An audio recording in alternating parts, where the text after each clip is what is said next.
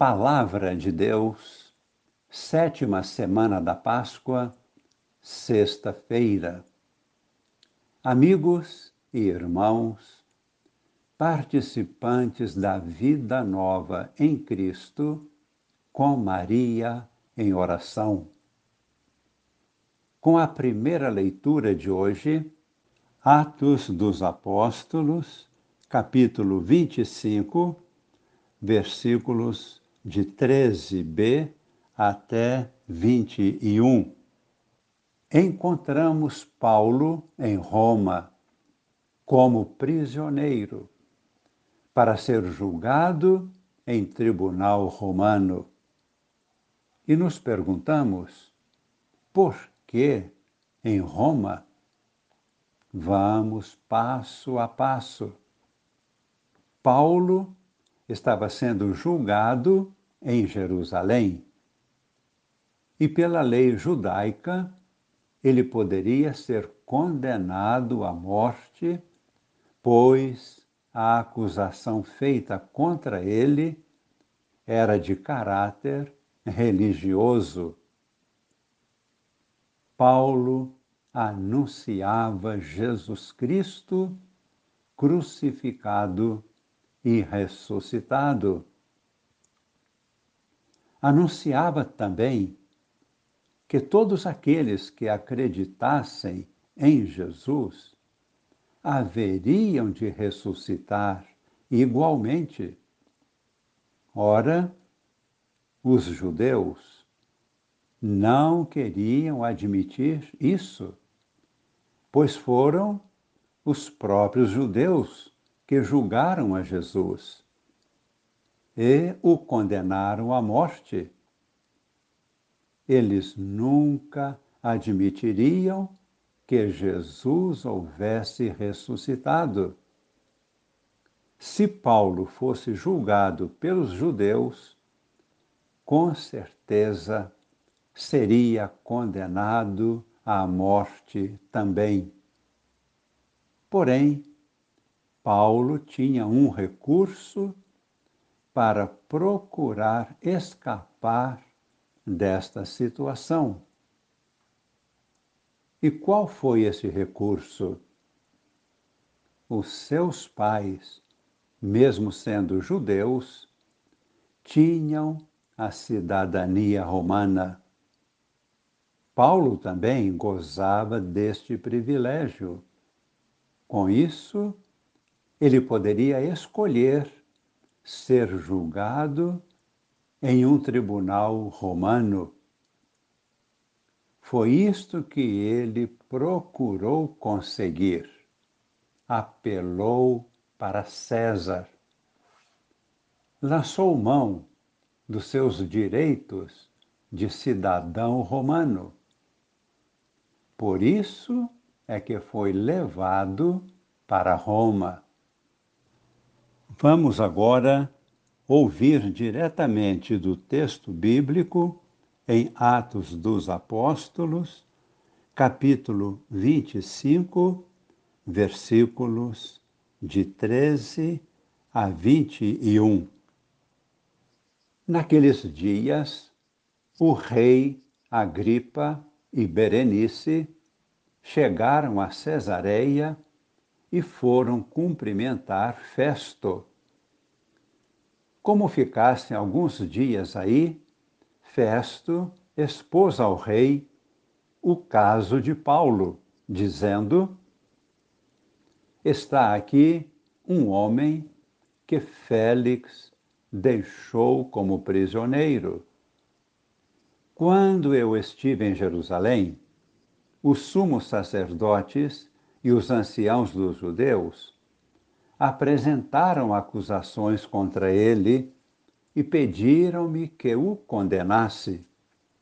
Mas eu lhes respondi que os romanos não costumam entregar um homem antes que o acusado tenha sido confrontado com os acusadores e possa defender-se da acusação.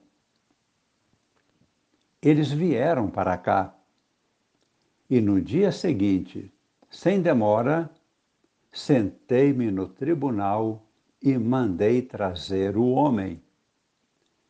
Seus acusadores compareceram diante dele, mas não trouxeram nenhuma acusação de crimes de que eu pudesse suspeitar.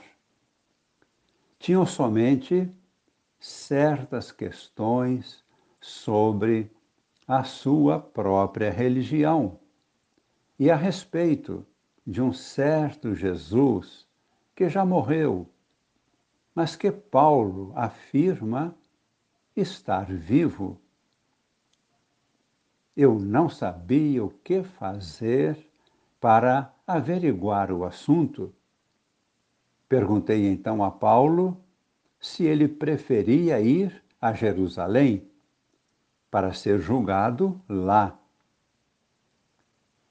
Paulo, porém, fez uma apelação para que a sua causa fosse reservada ao juízo do augusto imperador. Então ordenei que ficasse preso até que eu pudesse enviá-lo a César. O escritor sagrado São Lucas, que escreveu os Atos dos Apóstolos, considerava esta chegada do apóstolo Paulo em Roma como um marco decisivo para a vida missionária de Paulo. Ele entende que em Roma se inicia verdadeiramente a grande missão de Paulo e de toda a Igreja Católica, a missão de evangelizar os pagãos e todos os povos, pois evangelizar em Roma significava ter as portas abertas para evangelizar o Ocidente. Antes disso, Paulo havia evangelizado em países do Oriente. Paulo será libertado desta vez, e somente em uma segunda viagem a Roma é que será martirizado. No Evangelho, que é de São João, capítulo 21, versículos de 15 a 19, estamos no final deste seu Evangelho. Jesus ressuscitado, aparecendo a Pedro, recebe dele a profissão de fé e anuncia-lhe a morte por três vezes, Jesus perguntou a Pedro: Simão, filho de João, tu me amas mais do que estes? Por três vezes, Pedro respondeu: Sim, Senhor. Tu sabes que eu te amo. E Jesus confiou a Pedro o pastoreio da igreja, dizendo-lhe: Apacenta as minhas ovelhas. E Jesus fez a previsão da morte de Pedro, o sacrifício de sua vida como testemunho de sua fé. Rezemos neste momento, acolhendo a grande bênção de Deus para nós neste momento, a bênção da renovação de nossa fé. Que esta bênção chegue aos nossos familiares toda a igreja, a todos os povos, que a luz da ressurreição de Cristo nos ilumine, possamos crer firmemente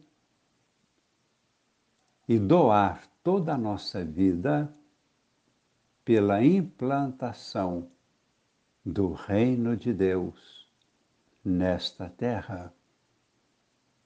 Que esta bênção permaneça em nossos corações para sempre, em nome do Pai e do Filho e do Espírito Santo. Amém.